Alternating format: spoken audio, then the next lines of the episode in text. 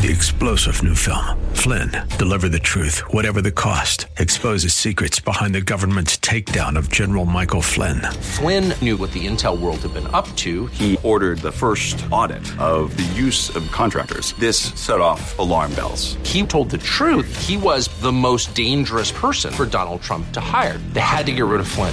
Flynn, Deliver the Truth, Whatever the Cost. Available now. Watch it today. Go to SalemNow.com. SalemNow.com. Pastor Keith Crosby of Hillside Church. Some look at this passage and say, well, that means women can't teach at all.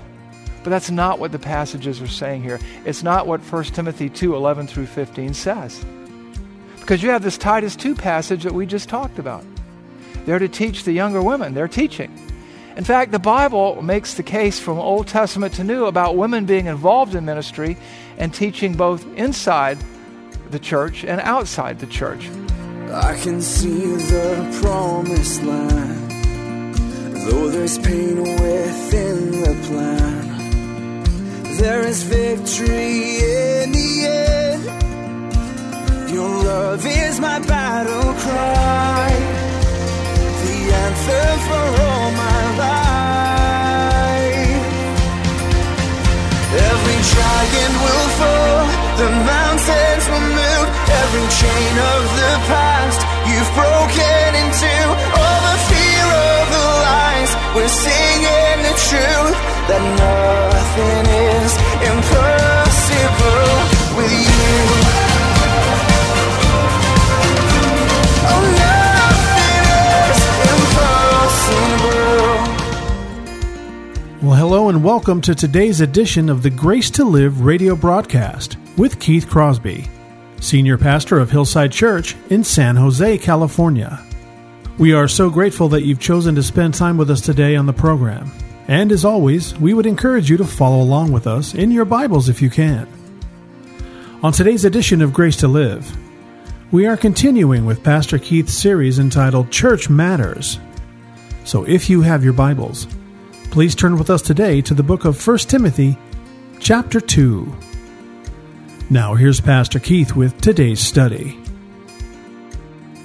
I remember the birth of my first daughter. Shortly after 4:08 a.m. in the morning, I held that baby in my hands, and from that moment on, I knew that I would move heaven and earth to provide for her and my wife, Terry, to protect them and to shepherd them. And then along came my second daughter. That was a little bit of a different scenario. I remember the day the doctor told us that we were having a boy, Dr. Han. And we were surprised and we were pleased, and it was all good. And as time went on and the day drew near, one day Dr. Han came to me and he said, I have something to tell you. And at first, I was a little nervous. He said, I'm afraid you're going to have a girl. Well, we had already picked out boys' names, and we were all locked and loaded and ready to go for a boy. But then I looked at him, and I could see that he was concerned, maybe a little disappointed. I don't know. In his culture, I think they valued boys more than girls. And I said, Dr. Han, no worries. I'm all trained on changing girl diapers. We have a ton of hand-me-downs, and it's all good. And then I thought to myself, why wouldn't I want a girl? That was God's best for me. Why would I choose to see the glass as half empty rather than all full? Which brings us to our text today. 1 Timothy 1, verses 18 through 20, all the way through chapter 2 and into and as far as chapter 3, verse 15. And I'd like to read that for you now to set up our talk today. Our message is entitled, Church Unlike the World. It's part 3 in a mini-series of Church Matters. It's about corporate worship, and it's about making a countercultural statement for the glory of God and the good of others and our own growth. So let's read together 1 Timothy, beginning in chapter 1, verse 18, and we'll read this big block of Scripture so that we can have the context for our whole discussion. Verse 18, this command I entrust to you, Timothy, my son, in accordance with the prophecies previously made concerning you, that by them you fight the good fight, keeping faith and a good conscience, which some have rejected and suffered shipwreck in regard to their faith. Chapter 2, verse 1. First of all, then, I urge that entreaties and prayers and petitions and thanksgivings be made for all men, for kings and all who are in authority, so that we may lead a tranquil life and a quiet life in all godliness and dignity. This is good and acceptable in the sight of God our Savior, who desires all men to be saved and to come to a knowledge of the truth. For there is one God and one mediator between God and men, the man Christ Jesus, who gave himself as a ransom for all, the testimony given at the proper time. For this I was appointed a preacher and an apostle. I am telling the truth, I am not lying. As a teacher of the Gentiles in faith and truth. Therefore, I want men in every place to lift up holy hands without wrath and dissension. Verse 9, likewise, I want women to adorn themselves with proper clothing, modestly and discreetly, not with braided hair or gold or pearls or costly garments, but rather by means of good works, as is proper for women making a claim to godliness. A woman must quietly receive instruction with entire submissiveness. But I do not allow a woman to teach or to exercise authority over a man, but to remain quiet. For it was Adam who was first created, and then Eve. And it was not Adam who was deceived, but the woman being deceived fell into transgression. But women will be preserved through the bearing of children if they continue in faith and love and sanctity with self-restraint. Some translations say self-control. Chapter 3. It is a trustworthy statement if any man aspires to the office of overseer. It is a fine work he desires to do. An overseer must be above reproach, the husband of one wife, temperate, prudent, respectable, hospitable, able to teach. Verse 12, deacons likewise must be husbands of only one wife and good managers of their children and their own households. Verse 14, I am writing these things to you, hoping to come to you before long. But in case I am delayed, I write so that you will know how one ought to conduct himself in the household of God, which is the church of the living God, the pillar and support of the truth. Today, we will be digging into one of the most controversial and some would say complex passages in the New Testament. And what we want to do today is to have a very serious conversation about what this says about church matters. Because too many today approach it unseriously, and they seek ways to ignore it, to downplay it, to demean it, and to just go around it. But you can't, because this is the Word of God. I was at a pastor's conference in Las Vegas about 2 years ago, and someone handling this topic did so in such a cavalier way, he greatly, I would say, offended the God who wrote this text, because he did not handle it as carefully as he should. That's what we want to do today, to handle it carefully. To do that, we're going to take three steps. We're going to ask ourselves, what do these words say? We're going to ask ourselves, what do these words mean? And we're going to ask ourselves, so what do we do? You see, exegesis is our goal. What's that? Our goal is to read from the text rather than read our preferences or our prejudices into the text. Because church matters matter to God, and so they must matter to us. This passage has been increasingly challenged in terms of its Pauline authorship, in terms of its inspiration, in terms of its applicability to the 21st century, because in the 20th century, this passage was more and more out of step with the culture, more and more out of step with the world. But ours is to be a church unlike the world, a church unlike the culture. So what I want to do is to zero in on 1 Timothy Chapter 2, verses 11 through 15, these difficult verses. I want to read it again so that we can dig into it and hopefully apply it. Verse 11, A woman must quietly receive instruction with entire submissiveness. But I do not allow a woman to teach or to exercise authority over a man, but to remain quiet. For it was Adam who was first created, and then Eve. And it was not Adam who was deceived, but the woman being deceived fell into transgression. But women will be preserved, kept, some translations say, through the bearing of children, if they continue in faith and love and sanctity with self-restraint or self-control. Wow. When you read that, this goes against the grain of our culture. This goes against the grain of our time. This passage goes against the grain of everything this world stands for today, doesn't it? But what are the words saying? And what do these words mean?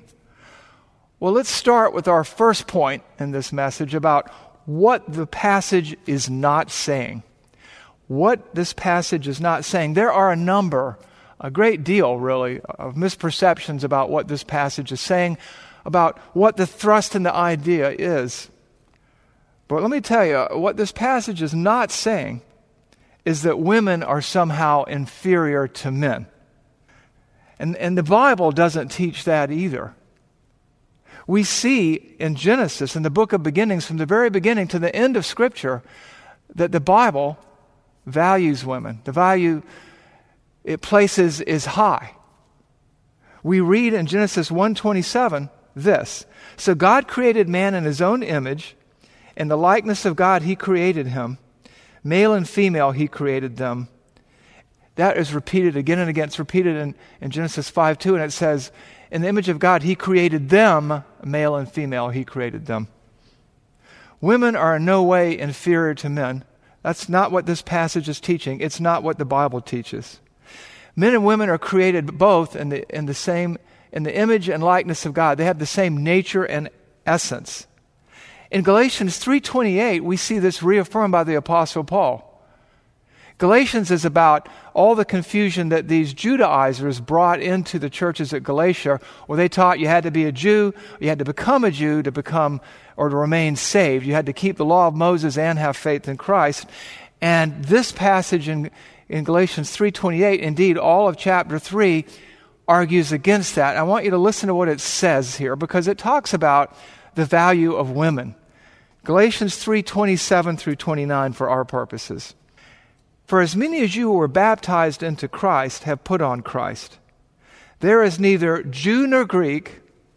There is neither slave nor free. There is no male and female, for you are all one in Christ. And if you are Christ's, then you are Abraham's offspring, heirs according to the promise." What is that teaching us? That men and women are equally precious in the sight of God for salvation. That there is no superiority by ethnicity. You know, if you were a Jew, you didn't have a leg up on the Gentile. If you were free, you didn't have a leg up on the slave. And if you were male, you didn't have a leg up on the female. You are all one in Christ. You are all Abraham's children through faith in Christ. And, you know, the interesting thing about this is, some people try to play this passage against our passage in 1 Timothy 2, and they act like Galatians 3 contradicts or renders obsolete 1 Timothy 2:12, but Paul wrote Galatians before he wrote 1 Timothy, and if one cancel out the other, well, that would be 1 Timothy canceling out Galatians, but we know the Bible doesn't contradict itself. We understand that there's no cancelization here. These passages complement one another. And I guess what I'm trying to say is this.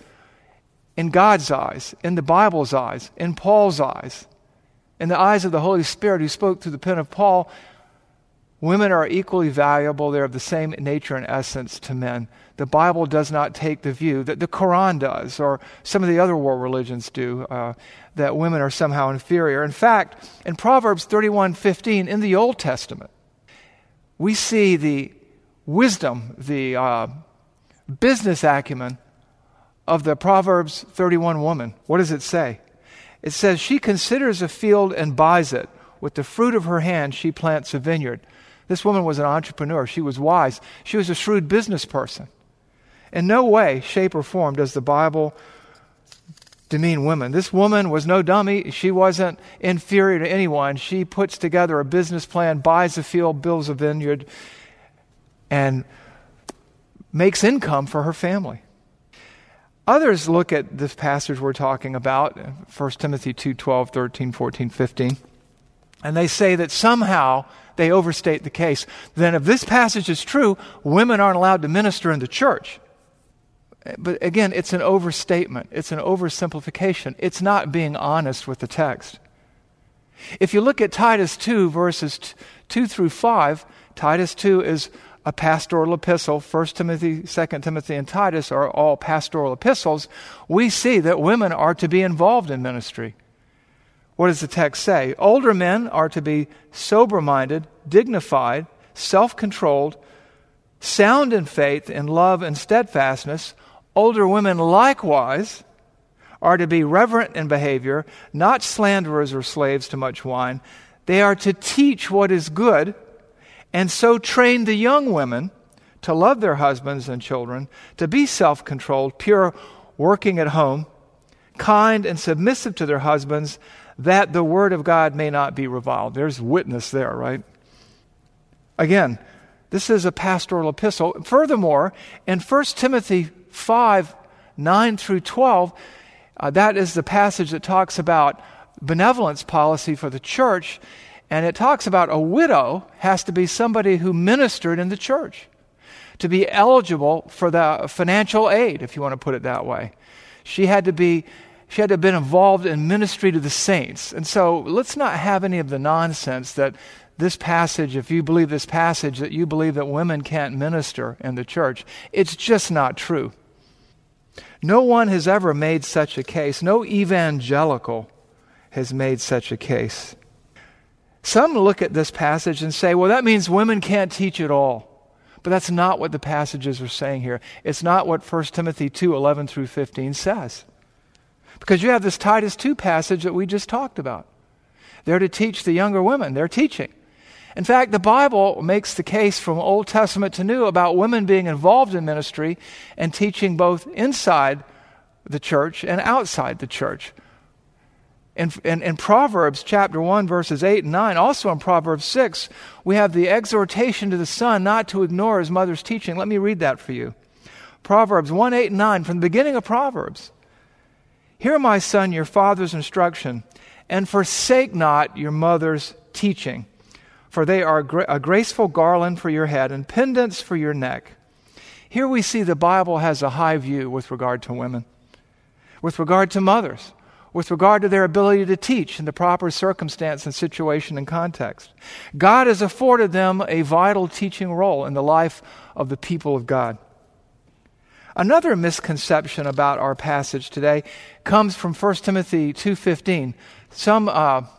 Some translations say that the woman will be saved through childbearing. And people try to disqualify the whole passage and go, look, you can't take this seriously, because it's saying that you have to be pregnant in order to be saved. But you know what? The truth is, this passage doesn't teach salvation by pregnancy. It's not the keep them barefoot and pregnant in the kitchen passage that some people try to make it out to be. If you know anything about the culture of the day, common sense would tell you that no one is going to suggest to a woman that she's going to be saved by childbirth. Why is that? Because in that Greco-Roman era, 1/3 of all births ended in the death of the mother. And so trying to sell that one in Ephesus or anywhere else in the Roman Empire would be a tough sell.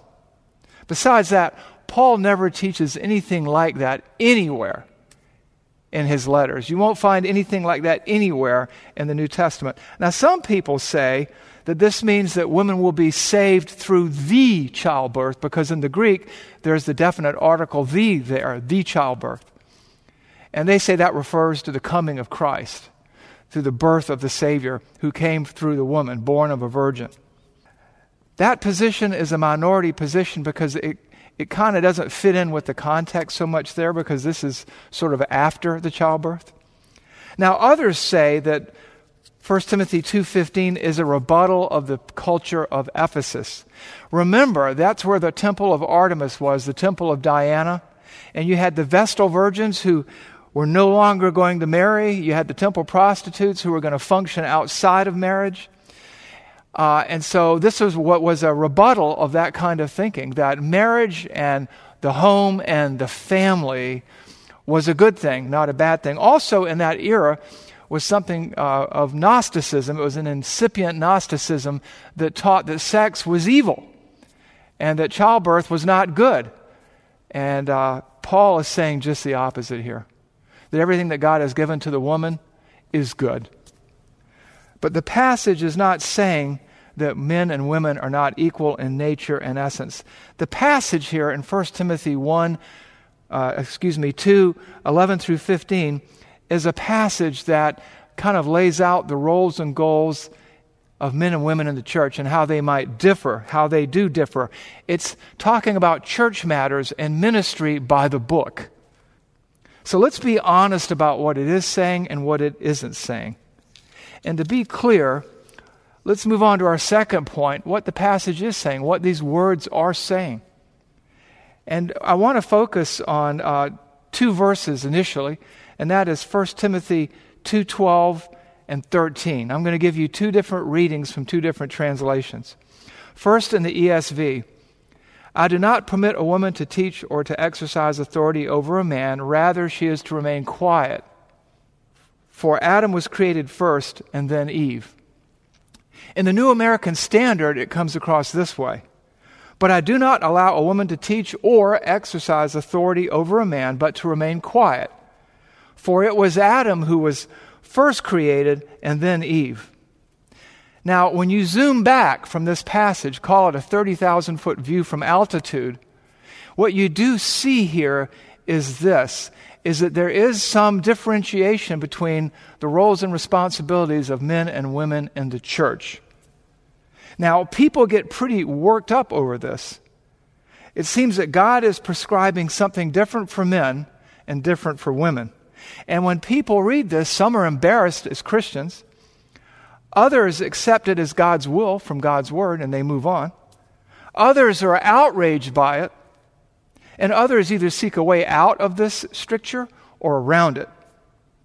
The peculiar thing is this, is then they go right from here into chapter 3, the discussion of elders, and they joyfully and willfully, at least some do, accept the role differentiation here. Let's look at 1 Timothy chapter 3, verses 1 and 2 and verse 12. What do we see here? It says this, beginning in verse 1, "The saying is trustworthy. If anyone aspires to the office of overseer," that's elder, "he desires a noble task. Therefore, an overseer must be above reproach, the husband of one wife, sober-minded, self-controlled, respectable, hospitable, able to teach." Moving on to verse 12, "Let deacons be the husband of one wife, managing their own children and household well." We see the same thing in Titus 1 for elders. "This is why I left you in Crete, so that you might put what remained into order. Appoint in every town elders as I directed you. If anyone is above reproach, the husband of one wife, he must hold firm to the trustworthy word as taught, so that he may be able to give instruction in sound doctrine and also rebuke those who contradict it." These are limiting prescriptions here. These are designer specifications for the church of the living God. These are boundaries determined and set by God according to his will, expressed very clearly in his word. And what we begin to see here is that there are roles limited here, some for men, some for women, and there's no way around it. When you look at the qualifications for an elder has to be the husband of one wife. That would limit it to a man.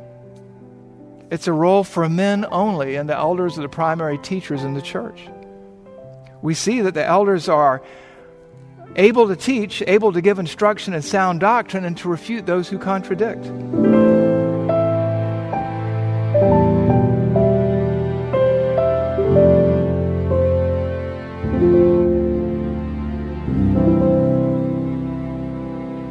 Pastor Keith Crosby with today's Grace to Live radio broadcast. We are so grateful that you've chosen to spend this time with us today here on the program. And if you have questions about today's show, or if you'd like to hear more messages from Pastor Keith, then I would encourage you to visit our website, hillsidechurch.org. There you can listen to past sermons and other content from Pastor Keith just by clicking the Sermon Archive tab. And you can also find links to Pastor Keith's blog, as well as the Out of My Mind podcast. The website is also a great place to connect with us here at Hillside. You can find information on our service times, ministry opportunities, and of course you can browse our calendar of upcoming events. Again, all this and much, much more can be found by visiting our website, hillsidechurch.org. Well, we hope that you'll join us again next time on Grace to Live. But until then, I'm your host, Kevin Reeves, and on behalf of Pastor Keith and everyone here at Hillside Church, it is our prayer that the Lord will richly bless you, and thanks for listening. Every giant will fall, the mountains will move, every chain of the past, you've broken into all the fear, all the lies, we're singing the truth, that nothing is impossible with you. Oh, nothing is impossible.